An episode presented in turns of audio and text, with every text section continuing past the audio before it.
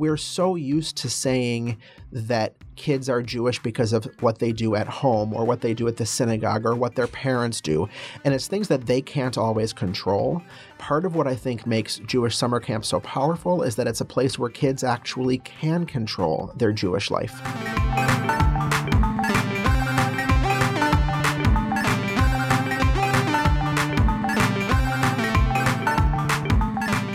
From the recording studios of Reconstructing Judaism, this is Trending Jewish with Brian Schwartzman. And Rachel Burgess. Welcome to our camp episode. Can you hear it? Where we're here, lakeside or poolside, stream ambient audio. No, just kidding. We're in the recording studio. That's how I opened it. So before we talk to our next guest, we want to encourage you to subs- bribe you, beg you, plead, plead with you, beg um, to definitely subscribe to us. We are on iTunes. We're on Spotify. It's Podcast Addict. Does anyone still use that? There are some people that have like the like Apple Podcasts, and then there are monsters. That's kind of like where I am. leave, leave, us uh, a five star review on on iTunes. It'll help us a lot, and we'll give you something. What will we What will we give you? Uh, we'll give you a good shout out, and I think that deserves a shout out. Yeah, we air. definitely will give you a shout out here on our show, and our gratefulness and our love and respect. If that doesn't work, we'll come up with something else right. for, for the next time. Um, all right. This is a fun episode where we're looking forward to the summer to talk about Jewish camp. And you said you never went to Jewish camp. Yeah. Yet... So, um, if anybody, so my personal experience, because I grew up in the middle of nowhere in Arizona, the closest federation we had to us was 70 miles away. So I am sure there are plenty of great summer camps out in Arizona, but I did not hear about any of them. Yeah. I also basically didn't really have a Jewish camp experience for for a summer or two uh, day camp. Um, so I'm actually kind of curious as I'm interrupting you, as is per our usual, um, because I why is today different from all other days? so one of the things that I think is really interesting is your perspective because now you are a parent of two young children, and that's got to be something that you must think about is how are your kids going to get involved in like stay connected to Judaism in the long term throughout their lives. Thoughts have occurred to me.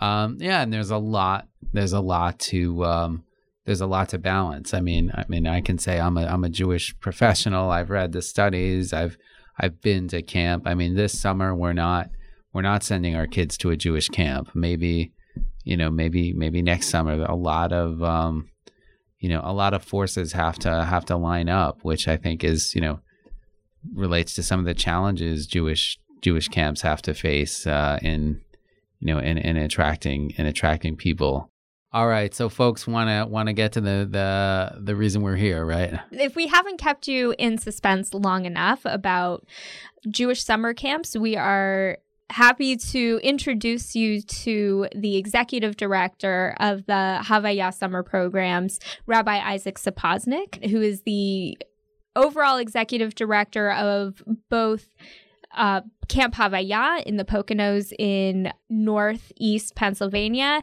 and also our newest camp, which is Havaya Arts out in California in the Redlands. And we're excited to have you here. Thank you so much for joining us, Rabbi Isaac Saposnik. My pleasure. I'm happy to be here and taking a little bit of a break from recruiting for camp and getting us ready for the summer. Just for a moment. Just and then and then back on the road. so, um, knowing a little bit about your background, it seemed like it wasn't a surprise to, I guess, you or anybody that you would end up working in Jewish camp. So, what is your camp story? How did you get here? So, my parents sent me to summer camp for the first time when I was going into fourth grade to an Amish style farm in Ohio. It was a it was Monday morning through Friday afternoon, and it was everything you'd imagine from a farm. We'd milk the goats in the morning, and the field trip was to the livestock auction. I mean, this was like a serious farm experience. And going into sixth grade, uh, they sent me with a friend to Jewish summer camp for the first time.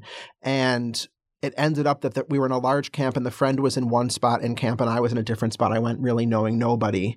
And that for me was it. It just sort of changed my life in that way. It was the place where I uh, found that I could be most myself and comfortable and where I had sort of the closest friends I had any place else in life. And I tell people I started going in, I started going to Jewish summer camp going into sixth grade and I haven't stopped. So was a camper for years and a counselor and a unit head at that camp. And then after college, worked there year round for a couple of years. And when I came to rabbinical school at RRC, I said out loud, I really would love to be a camp director when I come out of here. And uh, had no expectation that it would happen quite that easily or that it would happen really right when I graduated. And I had the great good fortune during my time at RRC to work for what was then called Camp JRF and for Rabbi Jeff Eisenstadt, who was our founding director, and to work closely with him as camp was building and growing over the early years. And when I graduated, he was looking to step back from the day to day, and I was looking to step more into the day to day, and uh, stepped into what is really my dream job. Uh, you know, I, I can't think of anything better than getting to spend my summer helping kids have the same amazing experiences that I had when I was a kid. And also uh, spending my time creating this welcoming, inclusive, celebratory engaging Jewish community that I think is really what uh, what we're all about. And how how long ago did this happen? That you graduated, that you started camp. I'm I'm uh, so frame. so Camp Havaya started in 2002. Uh, I started working there af- just after the first summer, and then graduated from RRC in 2008 and I like to say I graduated on a Sunday afternoon, and Monday morning I was giving a Dvar Torah as the camp director. Uh, I, I, recommend a little more time in between. uh, but so I've been been the director and now executive director for 12, 13 years. And you were actually sought out by uh, several different camps, it sounded like. And what made you want to come to um, Camp JRF at the time, now Camp Havaya, and it, it was a very, very new camp, and it's mm-hmm. actually in relative to other camps it's actually still fairly young and you've also just started a second camp out in california which is also very young so um, why go to i guess a smaller newer camp rather than going to something that's already established it's a great question for for me a lot of that had to do with coming to RRC.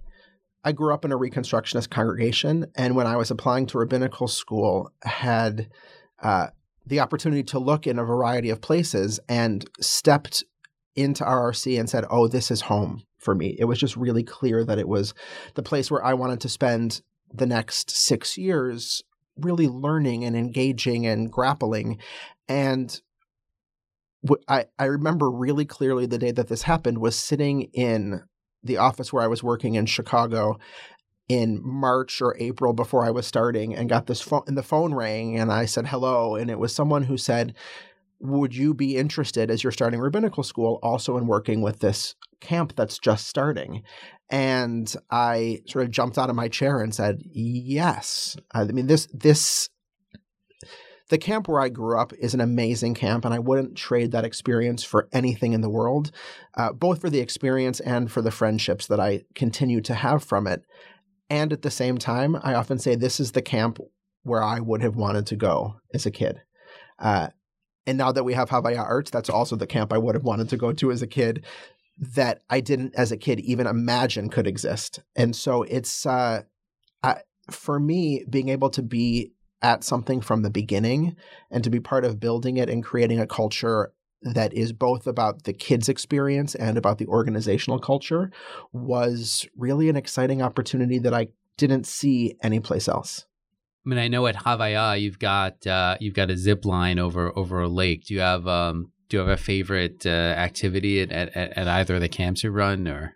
Uh, you know, I think that for me, my personally, my favorite moment at camp is there are moments where the whole community is singing together and there's just uh, sort of a moment where everything just kind of lifts up and and I it's you know it's that moment where all the hairs on the back of your neck stand up and you go oh there's something else going on here something bigger and that happens for me with some frequency when we're in the Poconos and last summer when I was at Havaya Arts for the first time uh, there were moments there even with a small group of kids who were just creating the community for the first time where they would sing or be together in a way that you could just feel the sense of community. And for me, all of the fun stuff that the kids love is part of what makes the camp experience so amazing for them.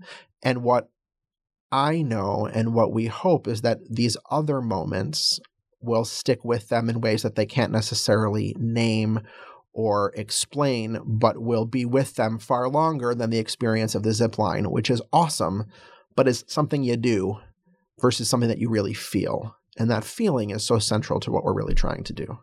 I think this is on this is unscripted, but but yeah. um, it's, it's, I'm okay with unscripted. It's, it's, it's I think it's central. Like you're you're really in the business of not molding identities, but helping helping people figure out who they are and and hopefully taking you know taking some value and wisdom from from Jewish tradition uh, with with that. And I think there's there's an increasing realization that that camp is doing that better than and all camps are doing that better than most institutions. Um, I have a bunch of questions related to that, but I guess the first is just how does that how does that how does that work? How does you know two weeks, a month, eight weeks away from home? How does that how does that shape someone or really make make a difference in their life or or feel like they're finding a part of themselves that they never found before? So I, I think that's the like you said. I think that's the crux of what we do, and there's a couple of responses. Uh, so one of them is there are camps that want kids to know certain things when they come out. And I often say for us, I want kids to know things, certainly, but what I really want is for them to be deeply in love with being Jewish. Because I feel like if they love being Jewish and they love being part of the community, the rest will come. But just because you have knowledge doesn't necessarily mean that you know how to build that same feeling and that same connection. And so part of what I often say when I'm thinking about camp and I'm thinking about Jewish life is that I want kids to pull themselves up to the table of Judaism. So we're so used to saying that kids are Jewish because of what they do at home or what they do at the synagogue or what their parents do. And it's things that they can't always control. And part of what I think makes Jewish summer camp so powerful is that it's a place where kids actually can control their Jewish life. Sure, we tell them now is time for services, or now is time that we're going to learn something, or here's the music that we're going to sing, or here's what this building is going to be called in Hebrew. We do all of that to set the atmosphere and to set the experience. But if you're a kid and you want to get really into services, you can do it and it's a and it's built around you. And if you're a kid who doesn't get into services, but we offer yoga one morning a week instead and you say, "Wait a second, why yoga?" And the response is because that's also a spiritual practice for a lot of people. And how can we help you think about that in a Jewish setting? We're we're giving kids the the skills isn't quite the right word, but we're giving kids the the experiences that they can take home with them and figure out how they want to be Jewish and how they want to live their Jewish lives. And that's, I think, what makes it stick. Uh, that there's all this research from a handful of years ago. Uh, the Foundation for Jewish Camp uh, had a study done that they called Camp Works. And the research came back that kids who go to Jewish summer camp are significantly more likely than their peers to fill in the blank. And that fill in the blank was things like light Shabbat candles, belong to a synagogue, give philanthropically to the Jewish Federation, feel deeply connected to Israel. And there were a couple of other things.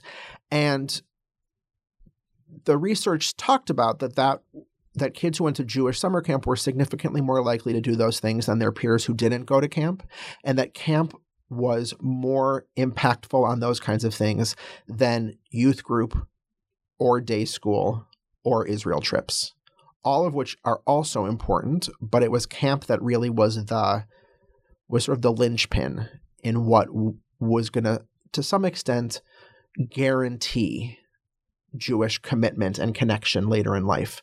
And I both love that study and I'm challenged by it because I'm not sure that what it measures is any longer what we would measure as Jewish commitment. So we have lots of kids and lots of families who care deeply about being Jewish, but may not light Shabbat candles or may struggle with Israel, or may not belong to a congregation because of where they are in their life or in the world. And so, how do we make sure that their commitment to Judaism is deep and meaningful and personal, even if it doesn't look how we as a Jewish community always thought it had to? And so, that's, I think, what we're really trying to push our kids to do is to figure out what is the meaning that they find in Judaism, because that's what's going to last far longer than us saying you have to know or do these particular things. How do you foster that where you have um, you, you have two camps and and you get more than 300 campers a summer and these are very personal We're- unique we're, experiences We're close to 500. oh my gosh okay i'm sorry my numbers That's are off here. totally fine. I'm happy to be able to say that. So how do you make all of those how do you foster all of these very personal individual experiences with so many campers from so many different areas and experiences and family situations? I I think that part of the building the experience is about creating opportunities for kids to make their own meaning. So, one of my favorite educational programs from over the years at Camp Havaya was, and I tell parents about this frequently when they're asking about educational programming. I talk about making pizza as a conversation around community. So if you're in a cabin of 10 kids and you have to make a pizza together, and somebody in your cabin loves olives and somebody in your cabin hates olives, how do you make that pizza? So you could make a pizza with no olives because you if somebody really doesn't want them, then you have to keep them off. Or you could make a pizza where every kid has their own slice and it has olives on one slice but not on the next slice.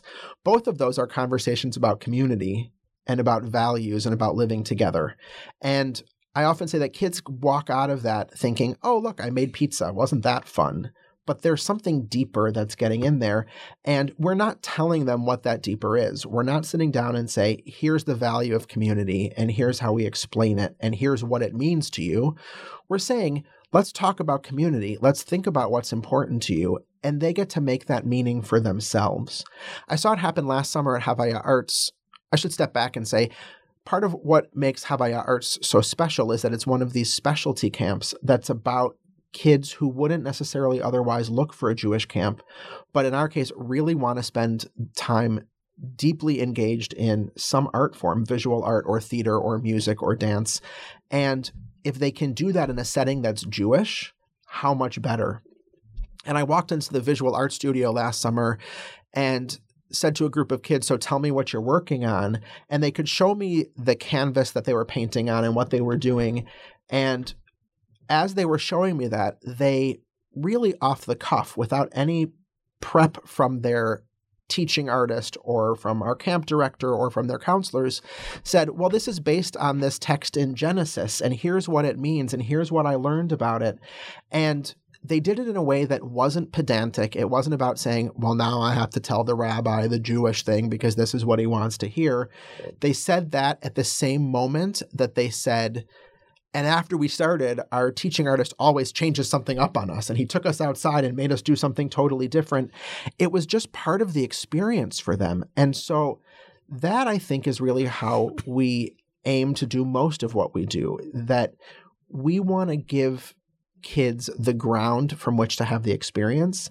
And sure, there are there are parts of it that we frame in a very particular way because we share Reconstructionist values and we share a view of the world that uh, we want we want our kids to be thinking in a particular paradigm but we also recognize that not every kid and not every family has exactly that same paradigm. So, how do we give them the space to do that?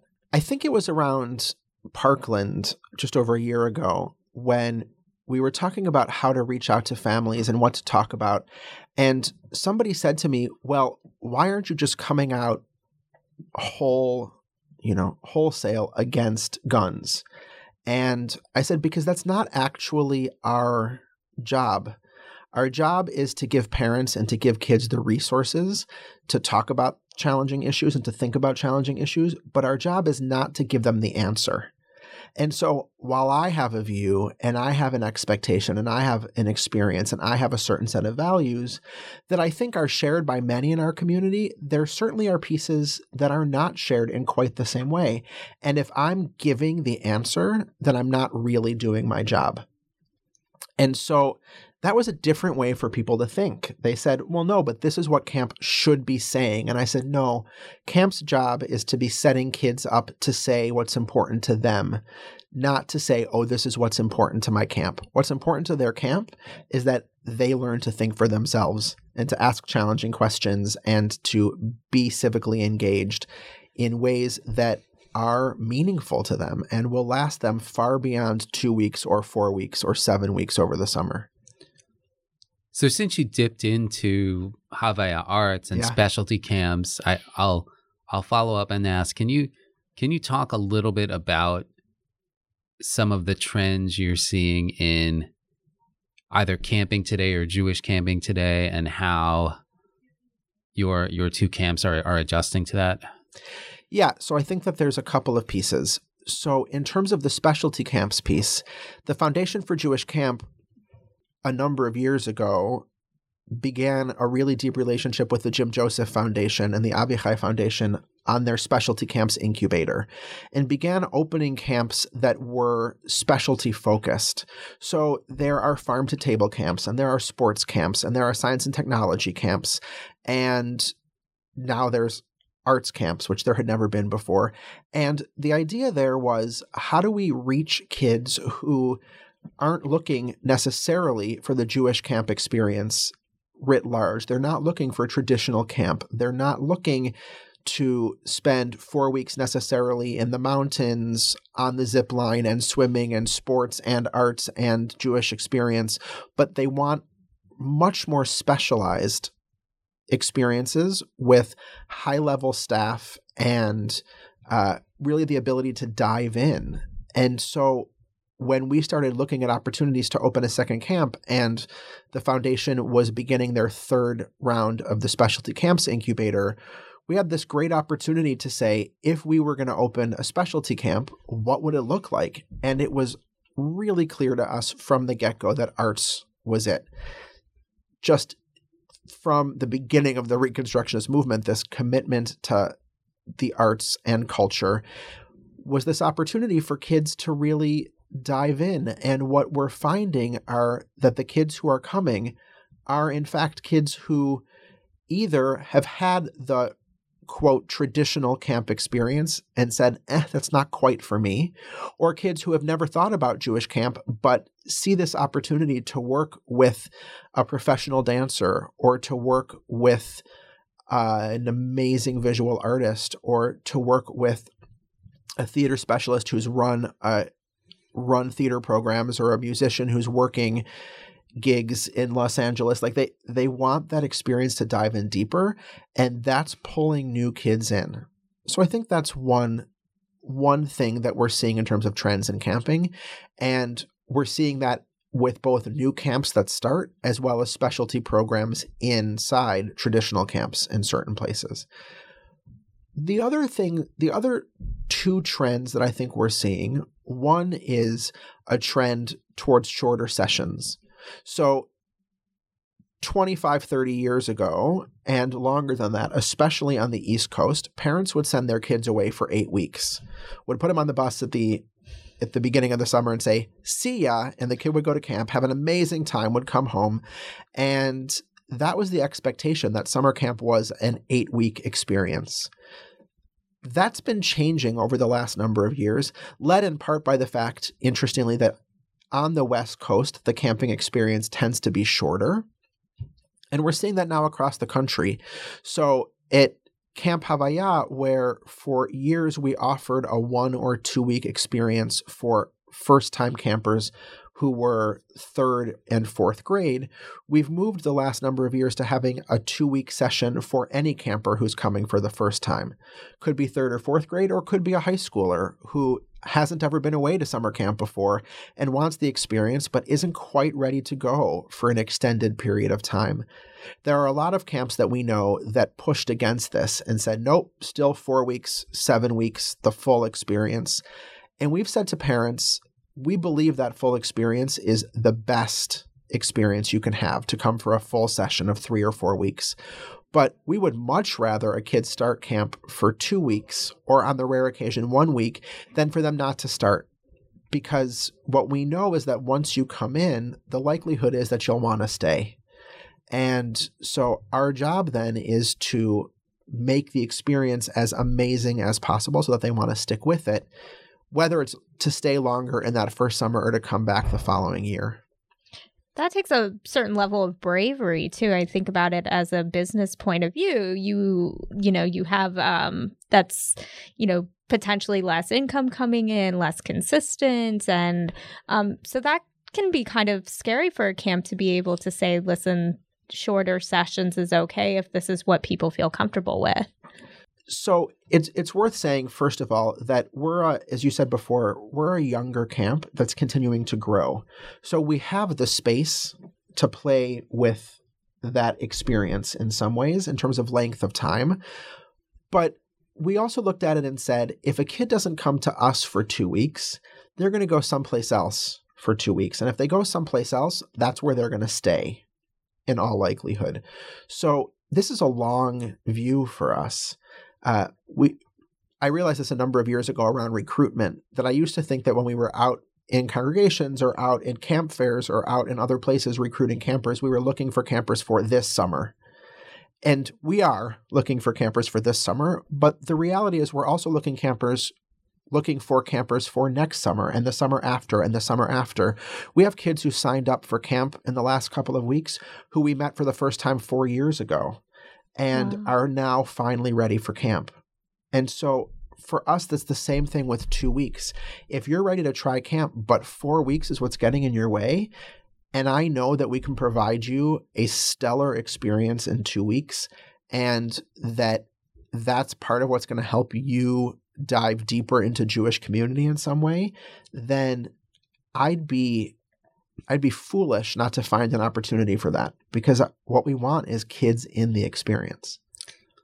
I mean, I don't know if it's if it's part of the reason of the trend behind shorter uh, shorter sessions, but clearly the relationship between parents and kids and and um, has has has changed in in the past uh, number of decades. Yeah. I mean, I mean, it's it's you don't you don't see kids getting uh, getting sent out for the afternoon and to- told to be home for dinner and and the parents have no idea no idea where they are. Right. So i guess i i, I wanted to a kind of get at what the um what the electronics policy is is at camp because parents are you know hey where are you? Be home in five minutes you know that kind of thing. And yeah. and b you know if you're if you're seeing that you know changes the campers you get and and the experience they have and how they you know how they you know become their own selves in in an environment where they're mostly cut off from not cut off but they're not seeing their parents they're not yeah. they're i think not on electronics you could you could clarify but. yeah we uh happy to say we have a no screens policy so that means no no phones no iPhones, no iPads, no Game Boys, PSP, what not, none of those things, um, because we want kids to be fully present. Now we know that there are kids who need music to fall asleep or have their B'nai Mitzvah tutoring on their iPad. And so there's ways that we figure out if kids need something for a particular reason. But big picture, at both of our camps, we say no screens because what we know is that those screens take away from the ability to build one-on-one connections and to build community And what we hear from kids as we travel during the year and they talk about what they most love about camp, we hear from a lot of kids that that's actually one of their favorite parts of camp. That once they can really let go of it, they're then they don't miss it. Now, the minute that they get it back, they go straight back into it. Don't get me wrong, but but in that 2 weeks or 3 weeks or 4 weeks in between, they're able to just be present. And what we've realized over the years to your question about parenting being different is that we are we as an organization are there just as much for the parents as we are for the kids. So we tell parents all the time that while in general we don't have parents speak to kids on the phone, that doesn't mean that parents can't call us every day. And they're going to speak to one of our camp directors who knows their child and knows what's going on in camp and has built a relationship with them over the year so that that sense of trust is really there. If you're going to send your kid away for an extended period of time and you're going to spend the amount of money it costs to go to camp, you want to trust the people you're doing that with. And so for us, it's all about building that trust. Parents now, when they send their kids to camp, expect that they're going to see photos posted every day or every couple of days on a secure website. They want the opportunity as they can at both of our camps to email their children. They want the ability to call camp or email camp and hear what's going on and ask questions and be engaged. And so we work really hard to be in touch with families and parents. Again, if not every day, then every other day or every couple of days to say, here's what's going on in camp. And that I think allows parents to let go in a different kind of way and to give their child that opportunity to uh, really explore who they are and explore some of these things for themselves. And one of the best pieces of feedback we can ever get from parents at the end of the summer is when they say, My child came back so much more comfortable in their own skin, so much, uh, so much more at ease with themselves and so much more responsible for the world around them. That means that we're doing something right. And again, that's partially because kids pull each other up. It's not because I'm standing there saying, oh, you have to do XYZ or ABC. It's because kids will say to each other, come on, let's go do this. Or, oh, we have to clean up now. Or, oh, this is happening. And when they're not with their noses in their phones or trying to think about what their next Snapchat's going to be, they can really engage in those conversations. So, thinking about the children feeling more comfortable in their skin, I think one of the things that amazed me the first time, you know, staff from the movement went up to go see camp because um, you hear a lot of progressive organizations say that we're a welcoming inclusive community. And when you come to camp you definitely see that where you know every every camper every kid imaginable is you know, at camp. You see everybody. How, I guess, how did camp get to be that way? And how do you keep an eye on, um, being sensitive to the different identities of campers? So, I I think we're a we're a movement based camp. So the Reconstructionist movement has said from the outset that it's deeply committed to egalitarianism and to inclusion and to what we often call celebratory community. It's not just saying, oh, welcome or sure you're included, but everybody's celebrated for all that they are. So it was truly a no brainer for us to say, our job is to be a place that's welcoming of everybody. I often say that the Jewish community is a very diverse community, but the organized Jewish community doesn't always look that way. Mm-hmm. And part of what we see as our job is to make sure that camp actually looks like the full diversity of the Jewish community, not just what folks might, quote, expect to see when they walk into certain Jewish spaces. And so that means really being upfront about being welcoming of uh, LGBTQ kids and kids from LGBTQ families and kids of color and interfaith families and kids with some special needs and kids from all socioeconomic backgrounds as well. We, and so part of what we really have focused on in in serious ways over the last 5 to 10 years is how do we make sure that we're doing each of those things and thinking about each of those different kinds of diversity in a way that is meaningful and thoughtful and as celebratory as possible. There's moments where we do it really, really well, and other moments where we say, oh, that was not our best moment. And then we go back and learn from others and ask for advice and try to figure out how it is that we can be even better. I often say we are not the only Jewish camp that has a diverse community of kids. And in fact, it's exciting to see the ways in which other camps are beginning to focus on diversity in a variety of ways.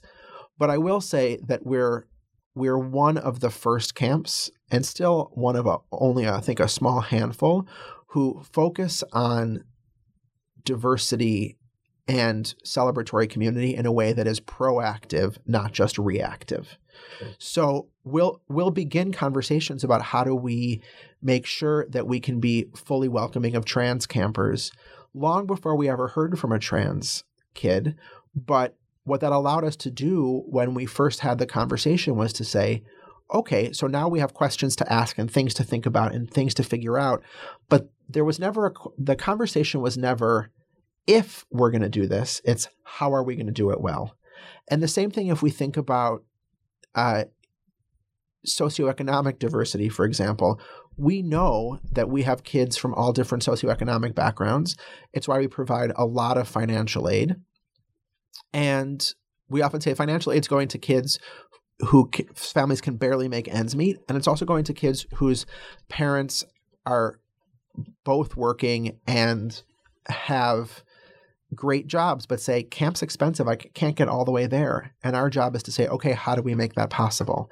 And so I think for us, it's just, it is a, it's an ongoing, it's an ongoing commitment to having a diverse community and an ongoing commitment to learning and to growing and to being willing to say, okay, where do we have more space to build this and to grow this? and are open to that feedback from parents who say this was awesome or have you thought about that? So i think that's part of how you get that feeling when you walk in that kids know they can be fully themselves. You know these this tagline of be you boldly for camp havaya or you creatively for havaya arts uh, the you is the important part there. It's that we want kids to be fully themselves. And that that stems from the moment that they step into camp. And part of what's exciting is that they take responsibility for building that amongst each other so that that it that becomes just part of the ethos and part of the feeling of camp. I mean you mentioned gender gender identity which you know i, I think as, as you hinted it's one thing to say we're welcoming it's another thing to be proactive or or to think through the practical considerations that that could come up like you know how do we how do we deal with bunks or you know communal bathrooms or things like that? I mean how with with with with each kid being so individual how do you how do you think of through those things ahead of time or or do you, or do you just have to you know find solutions on on case by case basis so there's some things that we think about broad broadly. So for example, we still have boys bunks and girls bunks. There's conversation that's beginning in the world now around uh, non-gendered bunks. And we've decided that for where we are right now in terms of being a community-based camp with kids from all kinds of families and with all different experiences, that for at this moment in time, what makes the most sense in our community is to have still bunks that are separated by gender.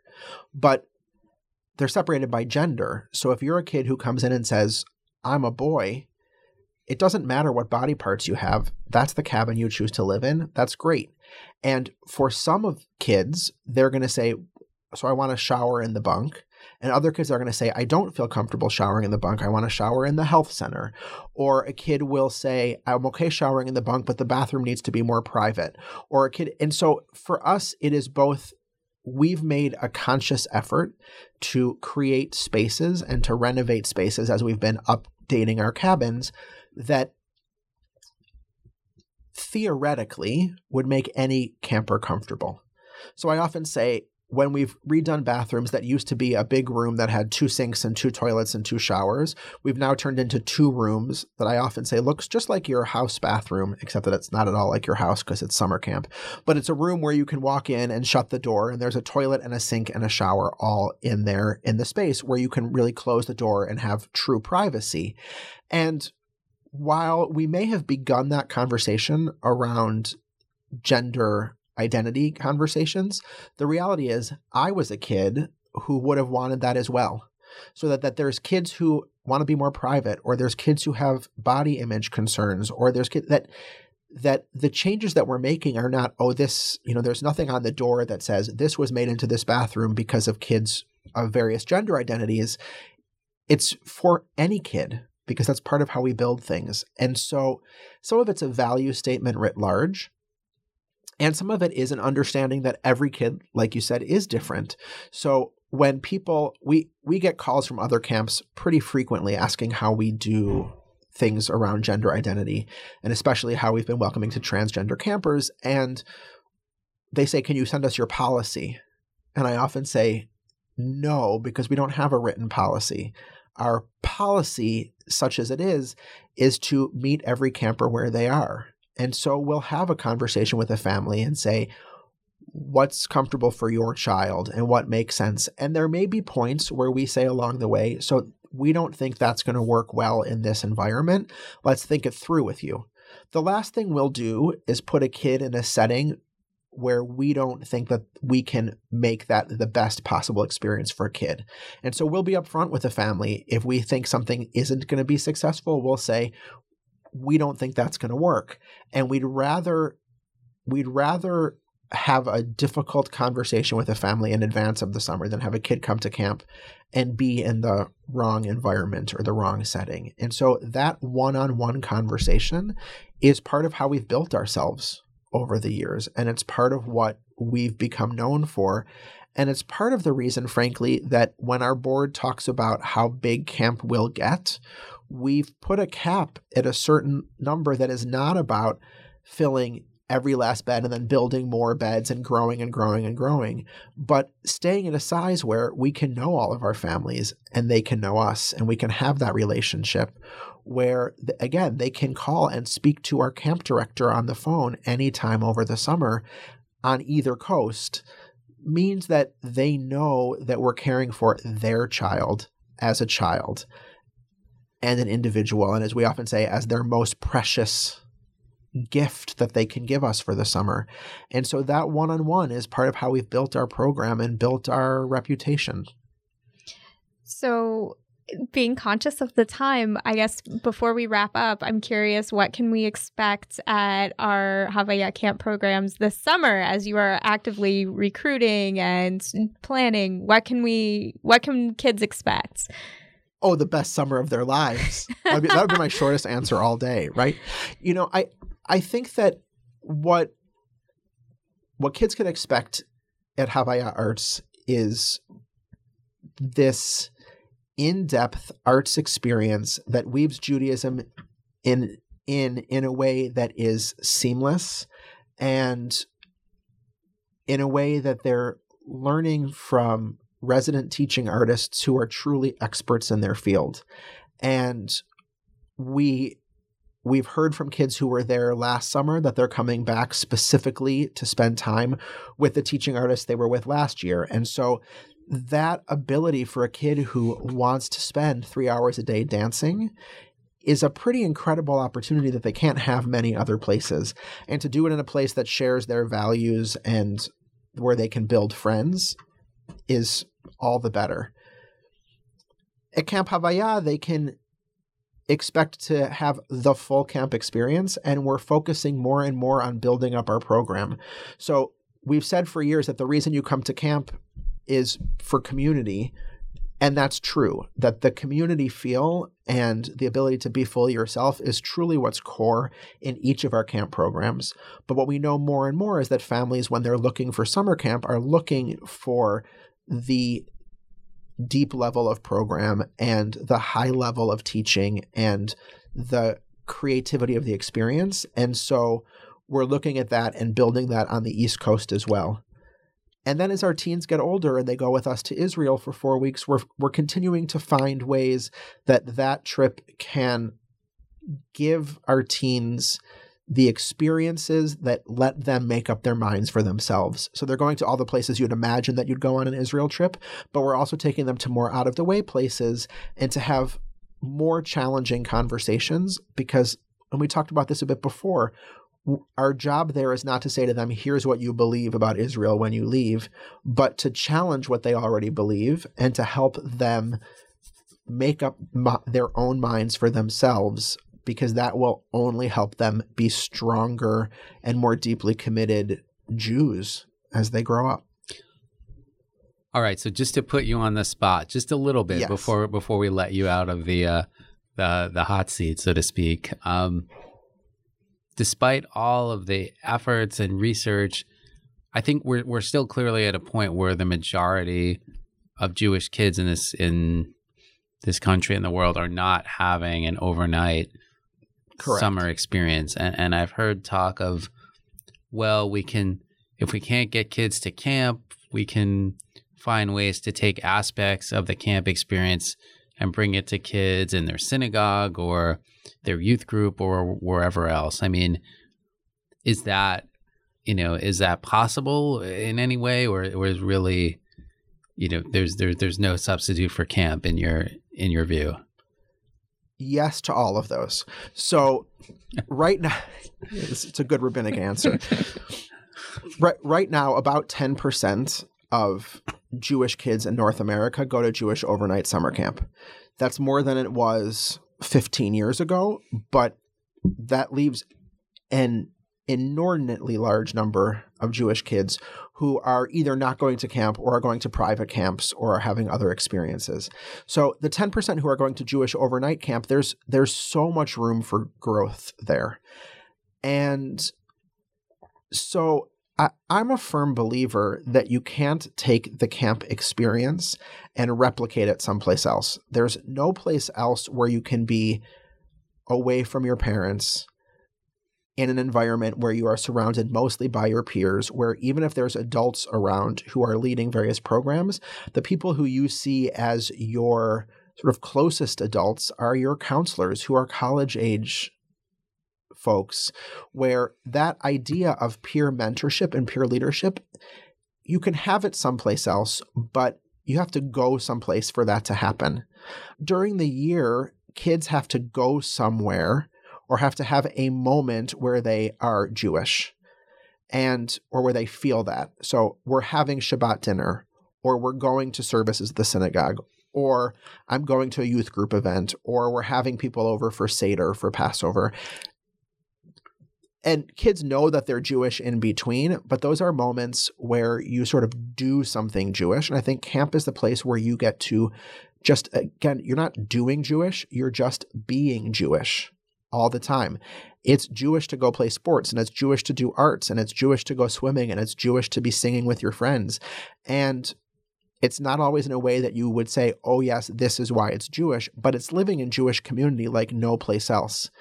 That isn't to say that there aren't parts of the experience that can't come back and inform what's happening in kids' homes or in congregational life, whether it be the music or it be some of the programming, that there certainly are opportunities to give kids the bits and pieces of the magic of camp during the year if they're not at camp.